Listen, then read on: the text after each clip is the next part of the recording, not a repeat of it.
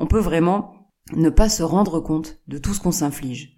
Les objectifs, les bilans, les réseaux sociaux aussi, ça peut renforcer la pression. Si tu te sens mal à voir partout des bilans de folie, euh, des gens qui voilà qui te racontent leur année exceptionnelle, etc. et qui mettent des objectifs super ambitieux pour 2024, euh, bah c'est ok si ça te fait pas plaisir ou te sentir pas très bien. Et c'est même normal en soi. Tu écoutes le Café des auteurs, le podcast pour les auteurs en herbe perdus dans la jungle des conseils contradictoires. Moi, c'est Ingrid Lemaire je suis auteur et coach sur l'école d'écriture en ligne j'écris un roman.eu. Ma mission avec ce podcast, c'est de te guider pour que tu puisses écrire le livre de tes rêves et le publier grâce à des conseils concrets et bienveillants et des auteurs qui te dévoilent tous leurs secrets. Alors prépare ta boisson chaude favorite, c'est l'heure de souffler un peu. Hello collègue écrivain, cet épisode va te faire du bien si tu t'es senti complètement submergé en 2023, si tu as l'impression d'avoir passé l'année dans le tambour d'une machine à laver, mais aussi si c'est en vacances ou sous la douche que tu as les meilleures idées. Tu l'auras compris, on va parler du bilan 2023, des objectifs 2024, mais pas du tout de la manière, je pense, euh, où tu t'attendrais, parce que surtout 2023, pour moi, c'était l'année d'un énorme plantage, et je vais donc t'expliquer un peu les leçons que je tire de cette année, qu'il s'agisse de mon cas personnel, mais aussi, je pense, euh, de choses qui peuvent vraiment s'appliquer à toi. J'ai beaucoup de choses à te dire, donc on va commencer. Alors, avant tout, mes objectifs d'écriture 2023 étaient les suivants. En premier, finir mon roman Eclipse, qui en était à la fin des corrections, terminer mon roman Où germe l'ouragan, où là il fallait terminer le premier jet et les corrections, et je vais te donner deux autres objectifs qui ont a priori rien à voir avec le sujet, mais tu vas voir que ce n'est pas le cas. J'avais aussi comme objectif d'être plus sereine et de méditer tous les jours. Et maintenant, je vais te parler des leçons que j'ai apprises en 2023. Vraiment, cette année a été euh, riche en, en apprentissage. Je vais donc me permettre de te raconter un peu un épisode personnel euh, qui parlera notamment de crise de panique. Donc si c'est un sujet avec lequel tu es sensible, je te recommande de ne pas écouter l'épisode. Euh, parce que bah, si j'ai globalement atteint, voire explosé même certains objectifs, je me suis surtout énormément plantée en 2023, c'est ce que je te disais. Je te parlais de 2022 l'année dernière comme l'année où je me suis reconnectée à l'écriture, où j'ai visé grand et où j'ai éclaté mes objectifs. 2023, c'était l'opposé et c'est mon corps qui a tiré la sonnette d'alarme. J'avais des objectifs ambitieux, une vie pro et perso trépidante, beaucoup de stress constant parce que des proches, en l'occurrence mes grands-parents, allaient mal pendant cette année. Et en fait, ce qui s'est passé, c'est que mi-avril 2023, le métro dans lequel j'étais à Lyon s'est bloqué pendant 10 minutes. J'ai eu pour la première fois presque une grande crise d'angoisse spectaculaire. Ça a été la première d'une longue série qui a empiré à chaque fois, euh, à chaque fois que je prenais le métro, en gros, et en été, j'avais quasiment la phobie de prendre le métro. Je suis venue à bout de ces crises, rassure-toi, surtout à l'automne, notamment en demandant de l'aide, mais surtout grâce à une conversation qui me semblait très importante de te rapporter. C'est une amie qui m'a dit Ces crises sont le moyen que ton cerveau a trouvé pour relâcher la pression. Grosse claque. Bien sûr que c'était ça. Je me mettais une pression démesurée, qu'il s'agisse de l'écriture, de ma vie pro, perso, du sport, de mes loisirs, de ma santé, etc.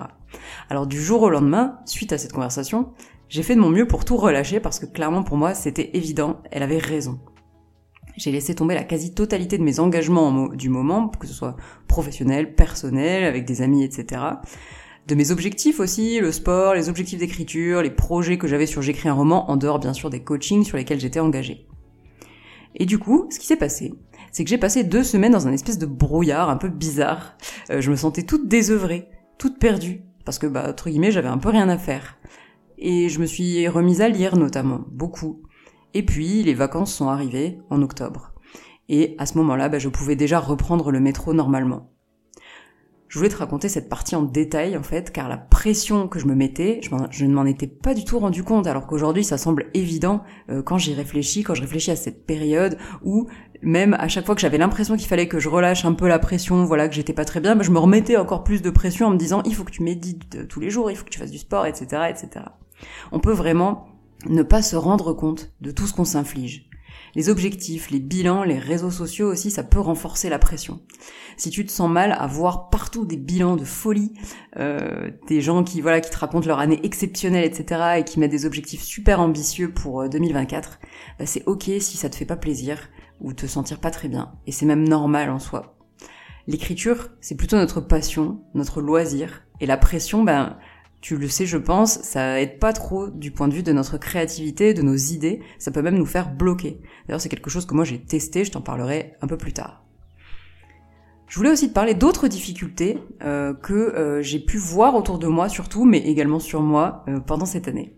Si tu écris ou si tu me suis depuis deux ou trois ans environ, tu en as peut-être un peu marre en fait. Et je te comprends. Tu en as peut-être marre d'écrire depuis 2-3 ans et de pas arriver au bout de tes projets, ou de pas avoir de résultats, ou d'avoir des refus de maisons d'édition, ou ce genre de jeu, ou d'avoir du mal à trouver des lecteurs aussi sur les réseaux. Et en fait, bah, c'est normal. Tu as peut-être déjà entendu la phrase l'amour dure 3 ans. Alors, je te dirai pas l'auteur parce que je suis pas spécialement fan de cet auteur, mais en tout cas, Derrière cette phrase, il y a vraiment quelque chose.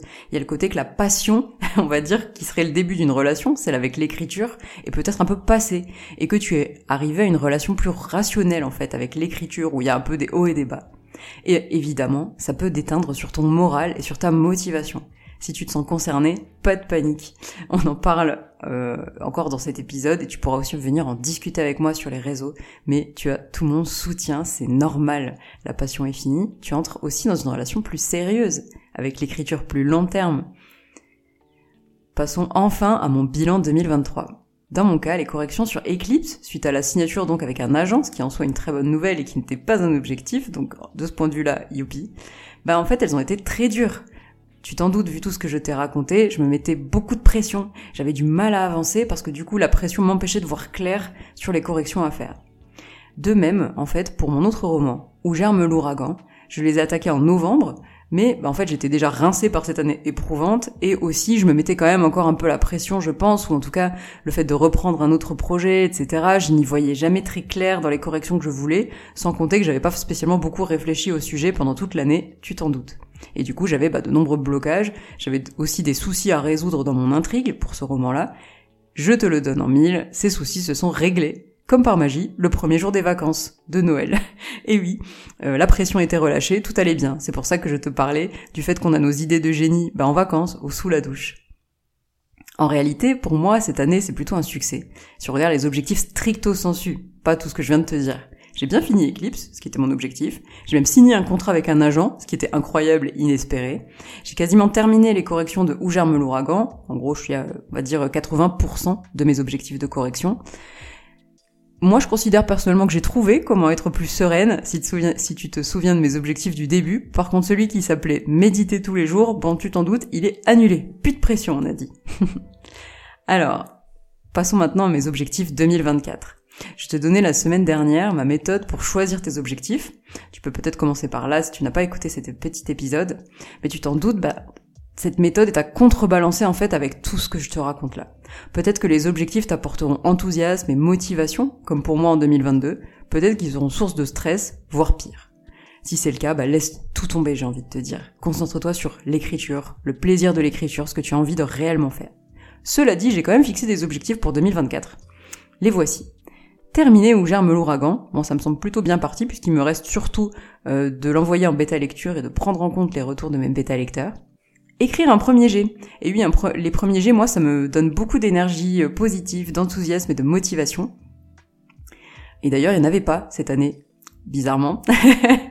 et du coup, euh, ce premier jet, ce sera celui de Roman 5. Euh, c'est de la science-fiction utopiste en fait, sur fond de voyage temporel. Et clairement, c'est un projet qui m'appelle depuis presque un an, que j'ai trop hâte d'écrire. Donc, je ressens vraiment cet appel, donc je me le suis mis comme objectif. Maintenant, si je termine pas pendant l'année, c'est pas grave. Et enfin, grosse nouveauté, publier mon roman Cri dans le chaos en auto-édition. C'est vraiment quelque chose que je voulais essayer et ça y est, ça sera cette année, je suis prête. Bien sûr, c'est un beaucoup de travail et je te ferai vivre le détail de mon aventure, mais voilà, je sais décider, je le ferai cette année. Et j'ai un objectif bonus, un roman contemporain qui me trotte en tête depuis assez longtemps, depuis un petit peu tout l'épisode que je t'ai raconté finalement aujourd'hui. J'espère le démarrer cette année parce que j'ai beaucoup de choses à dire et je pense que ça peut m'aider, euh, être un peu un petit exutoire aussi. Alors parlons maintenant des outils que j'utilise pour suivre ces objectifs et les atteindre. Alors, une fois que j'ai choisi ces objectifs, ce que je fais, c'est que je les reporte à deux endroits. J'ai un modèle Notion, donc une application et un logiciel, euh, dans lequel je suis tous mes projets d'écriture depuis trois ans. Je te mettrai le lien dans les notes de l'épisode. Je le mets aussi dans mon bullet journal.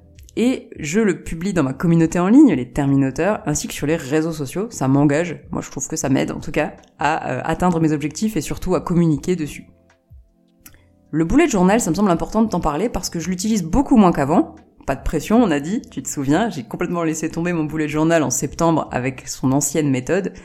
Mais j'ai quand même écrit mes objectifs déjà dans un bullet journal quasiment vide pour 2024 parce que en fait ça me permet de les ancrer sur le papier où il me semble plus réel alors que sur Notion bah, il reste virtuel. Avant de te quitter, j'aimerais te dire que cette année riche en couleurs m'a mené à prendre une décision en fait pour j'écris un roman. Je ressens un énorme besoin en fait de t'accompagner dans ton projet d'écriture notamment suite à tout ce que je t'ai dit aujourd'hui, et surtout qui t'épanouissent en fait, au lieu d'être synonyme de stress, de pression, de négatif, d'objectifs pas atteints, etc. C'est pourquoi j'ai relancé la communauté des terminateurs, que j'ai pensé comme ton cocon en fait, pour écrire tranquillement et en confiance avec d'autres auteurs qui partagent les mêmes problèmes que toi. Elle comprend, des sessions en visio, des coachings, un espace où tu peux poser tes questions à la communauté, mais aussi en direct, en privé à ta coach, à savoir moi, ainsi que des masterclass de pro chaque mois et l'accès à des formations d'écriture créative, notamment la formation star de l'école, écrit ton livre jusqu'au bout avec un petit peu toutes les méthodes dont tu as besoin pour être rassuré.